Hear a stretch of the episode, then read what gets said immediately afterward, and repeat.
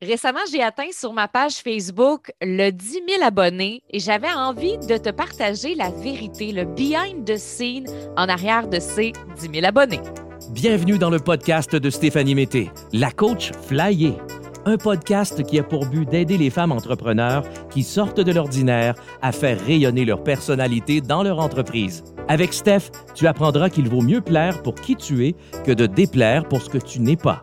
Elle t'apprendra à communiquer avec cœur et impact pour attirer les bonnes personnes sur ton chemin. Bienvenue dans sa Westphalia virtuelle. Hello, comment ça va? Je suis tellement contente de te retrouver pour cet épisode de podcast. Bienvenue si tu es nouvelle dans mon univers. Je suis tellement dans une belle énergie aujourd'hui. Je suis comme excitée, je suis fébrile. Il y a tellement de belles choses qui s'en viennent pour moi, tellement de beaux projets et je suis remplie de gratitude, de toute cette créativité, de tous les gens qui m'entourent en ce moment qui sont extraordinaires. J'ai mes deux belles cohortes de coaching qui commencent bientôt. Le Bootcamp qui est mon coaching express de 3 mois où est-ce que je vais accompagner plusieurs femmes entrepreneurs extraordinaires. J'ai mon mastermind aussi qui commence à la mi-septembre, le slow camp où j'aide les femmes avec leur croissance d'entreprise et mes deux cohortes sont pleines. Fait que je suis vraiment remplie de gratitude. Ça s'est tout rempli pendant l'été dans le flow. C'est extraordinaire. Je suis vraiment reconnaissante pour ça. C'est tellement cool. Il y a le lancement des communicatrices Flyer qui s'en vient, un plus petit lancement pour octobre pour les filles là, qui voudraient faire leur entrée. Fait qu'on est là-dedans présentement et ben, c'est ça, plein de voyages en vue, de belles destinations à découvrir. Donc, j'ai bien hâte d'aller au Mexique. Mais là, je profite des derniers moments aux îles de la Madeleine. J'enjoy chaque heure, chaque journée parce que bientôt, ben, on va se rediriger vers la maison. On va aller passer septembre-octobre chez nous à Gatineau pour repartir en novembre. Puis je prévois vraiment que septembre-octobre, ça va être très occupé parce que j'aime ça, faire un gros blitz de travail, quitte à travailler 80 heures semaine pour pouvoir plus en profiter après, puis bien allier plage et travail. Fait que voilà, fait qu'on retourne à la maison très bientôt. D'ailleurs, des nouvelles de la West Flyer. On va avoir la transmission, donc on va pouvoir, si tout va bien, repartir avec la West à la maison. Donc, je suis vraiment contente, je suis vraiment dans une bonne énergie en ce moment. Et mon amie Julie Moisan-Dufour va nous accompagner 2 semaines au Mexique. Je la mets dans mes valises, on a des beaux projets ensemble. Ça va être vraiment trippant. On a des vidéos qu'on prévoit faire, des promotions. Bref, il y a bien des belles choses qui s'en viennent que tu vas pouvoir découvrir dans mon univers dans les prochaines semaines. Et aussi, ben, je suis remplie de gratitude parce que récemment, j'ai atteint sur ma page Facebook le 10 000 abonnés. Je suis peut-être rendue à 11 000 actuellement, mais j'avais même pas vu ça, honnêtement. J'avais même pas vu que ce chiffre-là avait été atteint. Puis je sais que c'est un chiffre qui est quand même important.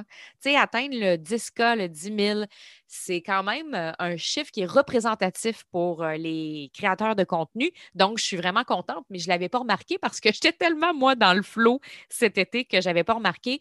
Et je veux prendre le temps de vous dire un gros merci. Un gros merci d'être de plus en plus nombreux à me suivre parce que oui, c'est un chiffre, mais ça représente tellement beaucoup de travail en arrière-plan et c'est pourquoi j'ai eu envie de faire un épisode là-dessus. Parce que je le sais à quel point quand on commence, quand on débute sur les réseaux sociaux, 10 000, c'est comme un chiffre qui est convoité et plusieurs personnes veulent atteindre ce chiffre-là sur Instagram parce que tu peux swiper, sur Facebook parce que ça te donne une crédibilité, une notoriété. Et il y a plein de formations puis de vidéos sur le web avec des techniques, des méthodes révolutionnaires qui nous disent comment faire pour obtenir 10 000 abonnés.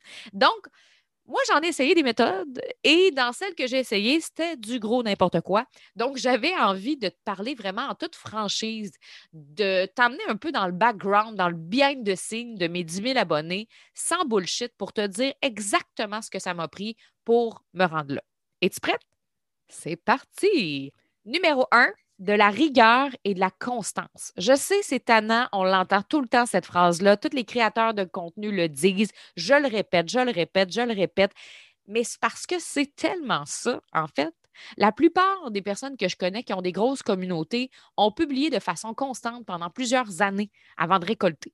Personnellement, je publie presque à tous les jours depuis les 4-5 dernières années, puis j'ai jamais manqué une semaine ou un mois. Mon podcast, c'est la même chose. Cet été, j'aurais pu plein de fois de ne pas faire le podcast parce que j'en avais enregistré quelques-uns d'avance, mais beaucoup moins que mes étés précédents. Habituellement, là, j'étais assez préparée pour pouvoir vraiment vivre mes étés dans le flow puis pas avoir trop de contenu à préparer. Mais on est tellement parti vite. On est tellement parti vite en juillet. Tout a bousculé puis j'ai pas eu le temps de faire toutes les choses que je voulais. Puis sur le coup, je me tapais dessus parce que je me disais « Hey, d'habitude, je suis super organisée puis je suis super structurée puis j'ai tout planifié mes affaires d'avance. » J'en avais quand même fait beaucoup, mais je n'avais pas tout fait mes podcasts. Puis sur le coup, c'est ça, je me tapais dessus. Finalement, j'ai fait presque tous mes podcasts dans le flow et j'ai aimé ça quand même. J'ai aimé ça, même si des fois, ce n'était pas toujours évident parce que je n'avais pas Internet pour enregistrer ou ce n'était pas toujours évident. Bien, en même temps, je restais dans mon énergie réelle, dans le sens qu'est-ce que je vis présentement, puis je vais faire un podcast en lien avec ça. Oui, ça me demandait plus de temps, plus d'énergie d'une certaine façon, parce qu'il fallait que je prenne le temps de m'asseoir chaque semaine pour créer un épisode de podcast, mais c'était impossible pour moi de penser que j'allais manquer une semaine. Puis des fois, j'avais des amis qui me disaient « Mais non, Steph, écoute, t'es super constante depuis le début de tes podcasts, t'as jamais manqué une semaine, tu peux pas en manquer une. Non. Non, parce que c'est ce qui fait ma force. Je suis là, je suis présente, no matter what, que je sois en road trip, que je n'aille pas à l'Internet, je vais m'arranger pour créer un épisode de podcast. Puis si je ne crée pas d'épisode de podcast, c'est parce que je suis vraiment dans la merde. Dans le sens que je ne peux vraiment pas le faire. Mais je vais tout faire pour être constante. Je vais tout faire pour publier mon épisode de podcast à chaque mardi. C'est important pour moi parce que je veux être là pour ma communauté. Et ça, ben, ça m'amène où je suis aujourd'hui. Plusieurs personnes vont jouer au yo-yo avec leurs réseaux sociaux. Je suis là, je ne suis pas là. Ça me tente plus, ça ne me tente pas. J'ai des idées, j'en ai plus, je suis visible, je ne suis plus du tout. Et c'est impossible de bâtir des relations dans ces moments-là. Pour moi, la constance représente un engagement envers soi et aussi envers sa communauté. Parce que si tu as réellement le désir, comme moi, de changer le monde, d'avoir un impact sur les autres, de faire une différence, comment tu peux avoir un impact si tu ne t'engages pas à fond dans ta mission? Parce que tu es là juste quand tu en as envie. Quand on incarne vraiment notre mission, c'est pas juste de temps en temps, c'est en tout temps. Et plus tu t'engages à fond, plus tes résultats seront grands et plus on va ressentir de l'autre côté de l'écran ton énergie, ta fougue, ton réel désir. Oh my God, que cette fille-là, elle veut. Oh my God, que cette fille-là est passionnée.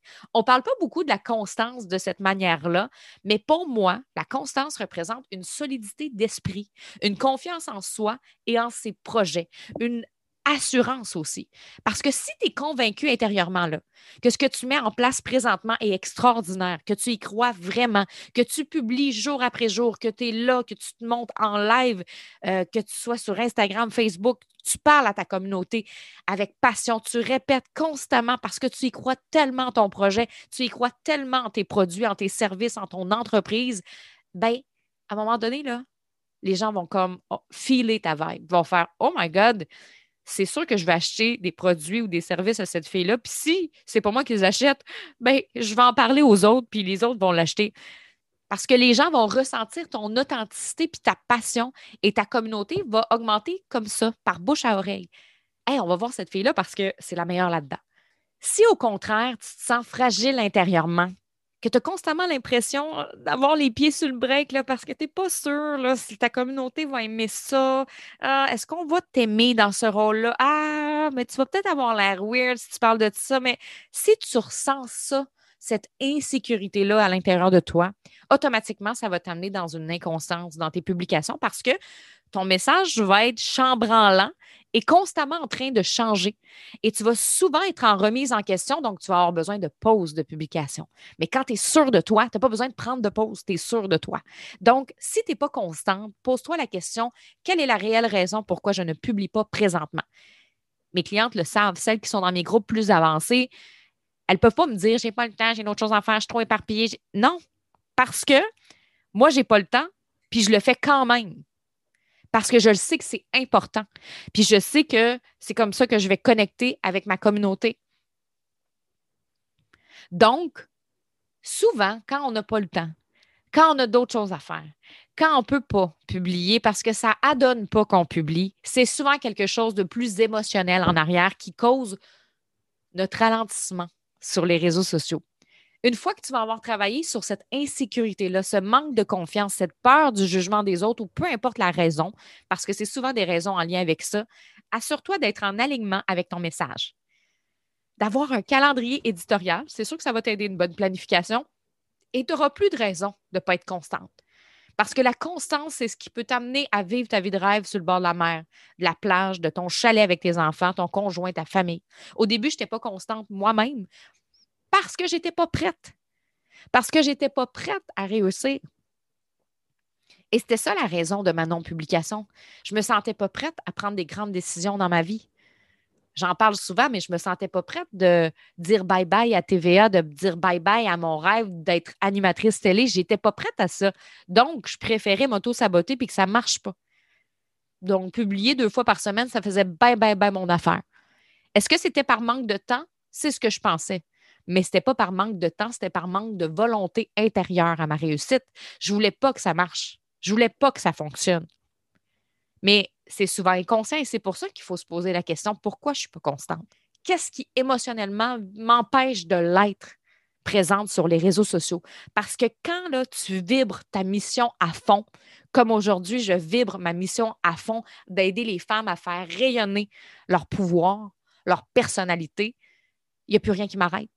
Je vais être là, je vais être présente, peu importe ce qui arrive. J'ai bien beau pas avoir le Wi-Fi, moi le trouver parce que je veux être là pour les filles. Donc, plus ta mission, tu la ressens, plus ça va être facile d'être constante. Puis si tu la ressens pas suffisamment, c'est parce que tu as peut-être peur de la propulser vraiment. Donc, c'est là que tu dois aller creuser. Et une fois que tu vas aller creuser ça, bien, ça va se placer. Et là, tu vas pouvoir être constante, plus organisée, parce que des outils d'organisation, de planification, il y en a plein. Mais c'est souvent le côté émotionnel qui nous empêche d'être constante. Donc, je t'invite à faire un travail à ce niveau-là si tu as besoin de le faire. Deuxième chose qui m'a permis de me rendre à 10 000 abonnés, c'est d'arrêter d'espérer que ce soit rapide. On espère souvent que ça soit rapide. Puis cet espoir d'instantanéité qu'on nourrit nous amène dans des zones d'ombre qui ne sont pas agréables, pas en tout. Personnellement, j'ai perdu beaucoup de temps, beaucoup d'énergie à chercher des solutions miracles dans mes débuts, à acheter plein de formations là, pour pouvoir aller plus vite, plus loin, plus rapidement. Et je pensais que me payer les meilleures formations, bien, ça allait me propulser. Mais au contraire, ça m'a ralenti parce que mon cerveau était surchargé d'informations et j'étais complètement déconnectée de mon intuition, de ce que je veux réellement. Tu sais, je te parlais de mission, là, mais quand on consomme plein de formations, puis plein d'outils, puis là, go, les enseignements rentrent, souvent, on s'éloigne de sa mission réelle parce qu'on est tellement surchargé d'informations qui viennent des autres qu'on se déconnecte des informations qui viennent de nous-mêmes. Et on est habitué d'être dans une société de performance où il faut aller vite. C'est important d'aller vite, c'est important d'avoir des résultats. Donc, c'est normal d'avoir aussi ce mindset-là de vouloir réussir de façon instantanée avec les téléréalités puis toutes ces choses-là. On le voit de plus en plus, c'est quoi le succès instantané? Et on se rattache parfois à ça en se disant, bien, peut-être que ça pourrait m'arriver. Mais j'ai envie de te dire, tu serais peut-être mieux de t'accrocher au fait que ça ne t'arrivera pas. Tu vas être moins déçu. Et intérieurement, quand on se rattache à ce succès instantané, notre focus n'est pas mis à la bonne place. C'est ça que j'ai réalisé. On focus sur se démarquer, faire des publications virales au lieu d'être soi-même puis de partager avec cœur et passion. On s'éloigne de qui on est à vouloir aller vite. Quand on sort de cette énergie puis qu'on accepte de cultiver la patience, qu'on se laisse le droit de réussir à notre rythme sans se mettre la pression d'avoir 10 000 abonnés en 1 an, la lenteur qui s'installe nous amène à faire des actions beaucoup plus alignées puis des publications beaucoup plus virale sans le vouloir.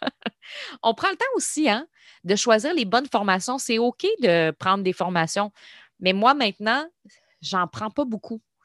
J'en prends 1 ou 2 par année au maximum pour vraiment prendre le temps de mettre en pratique ce que j'apprends, puis d'incarner aussi ce que j'apprends.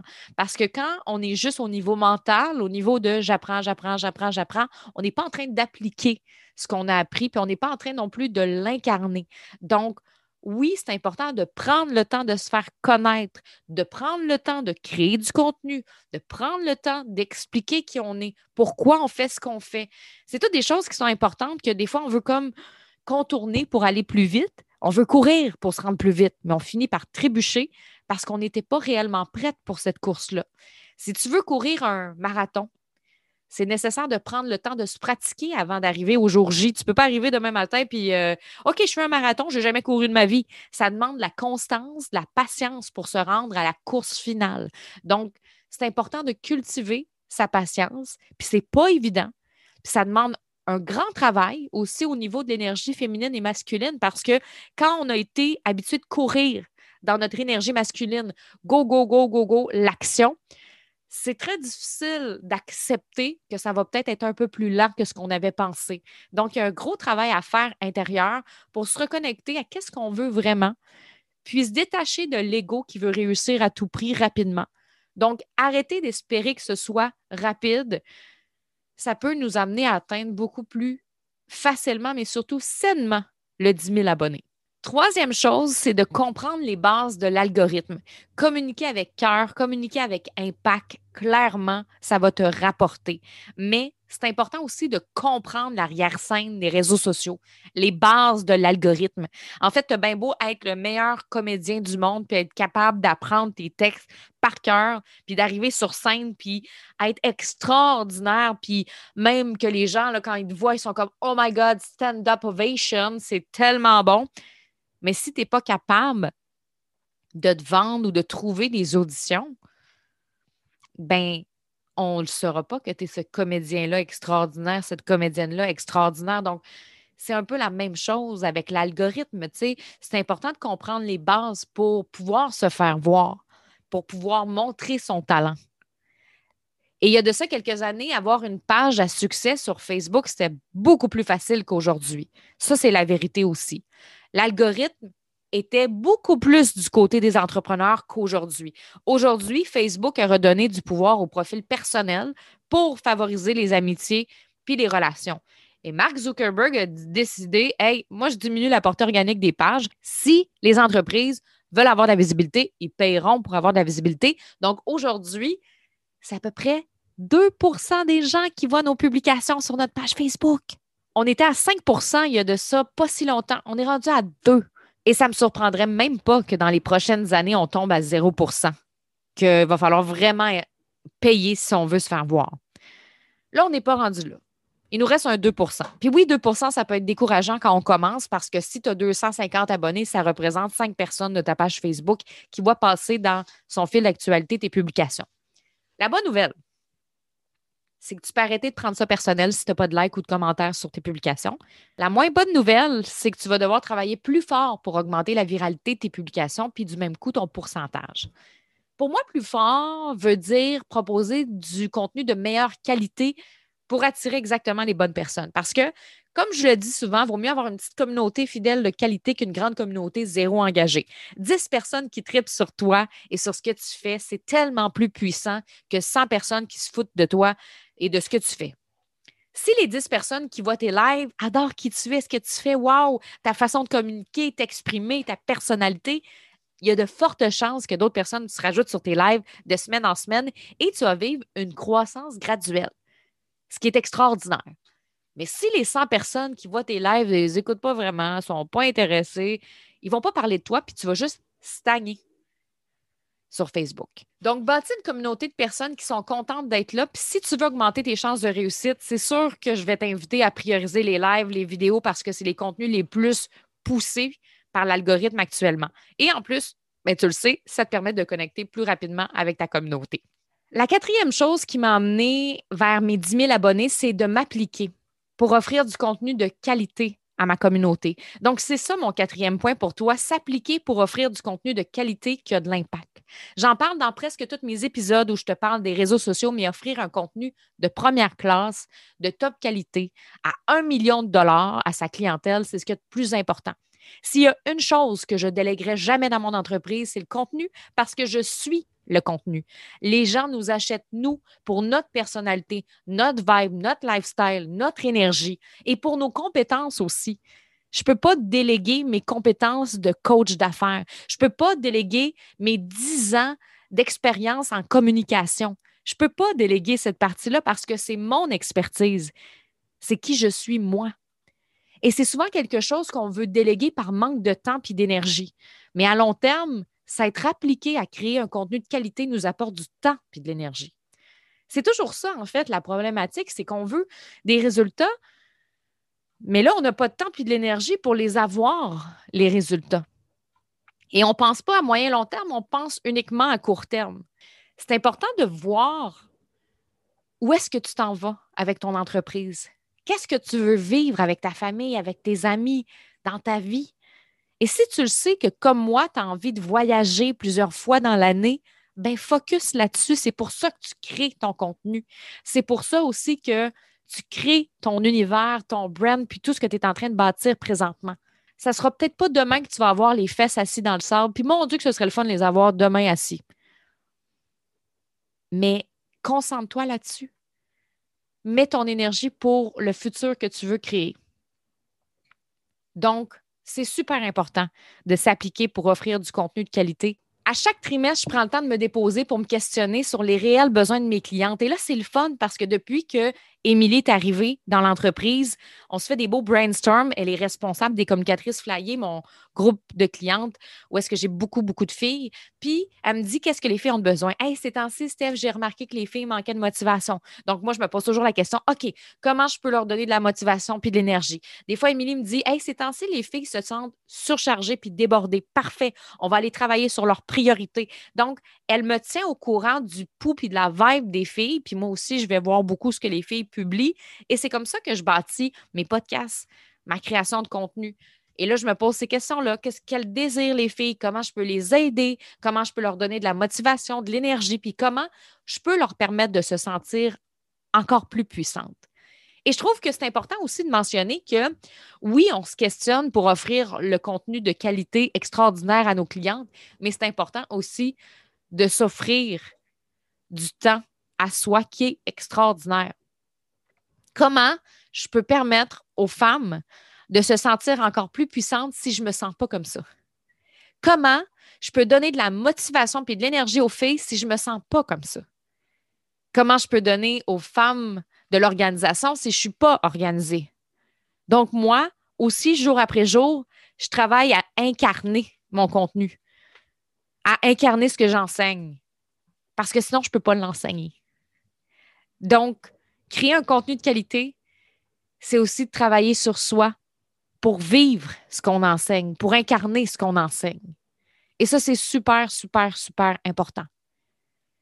Donc, la qualité de mon contenu vient aussi avec la qualité du temps que je m'offre à moi-même pour avoir de l'espace, pour travailler sur moi. Parce que moi aussi, j'en ai des peurs, puis moi aussi, j'en ai des struggles. Puis ces temps-ci, je me fais beaucoup dire aussi, ah, on dirait que tu es toujours sous contrôle, t'es zen, ça a l'air tellement facile. Comment tu fais pour garder ta puissance? Puis il y a beaucoup de clientes qui me disent ça ou de filles qui me disent, c'est le fun, tu sais, t'es toujours rayonnante.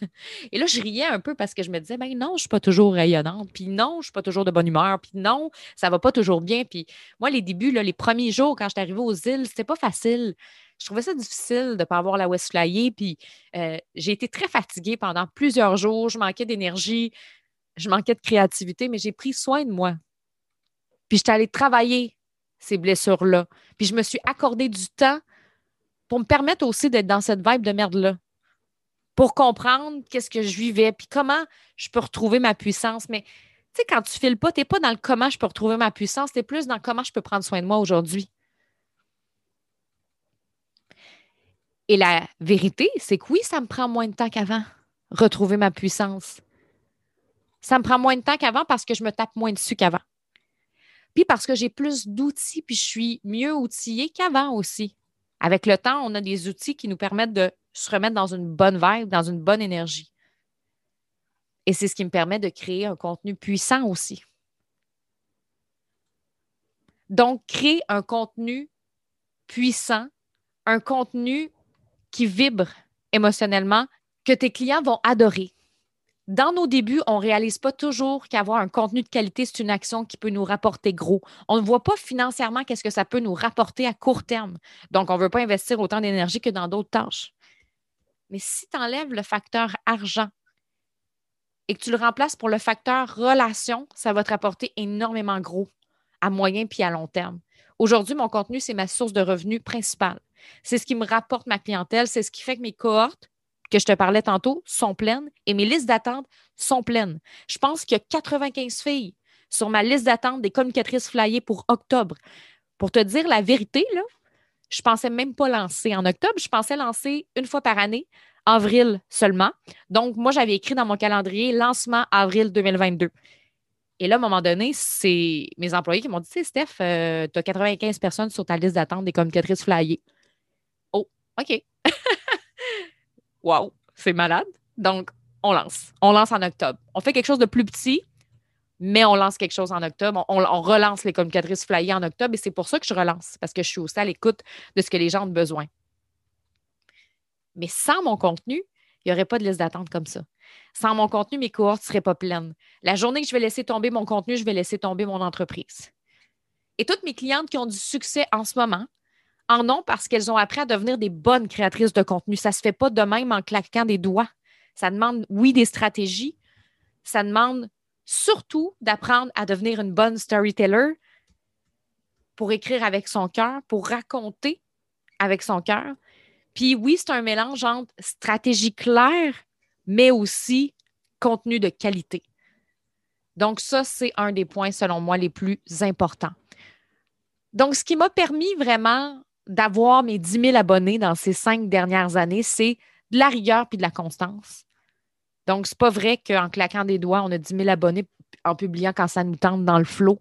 Ça demande de la rigueur, de la constance, d'être là pour bâtir la relation.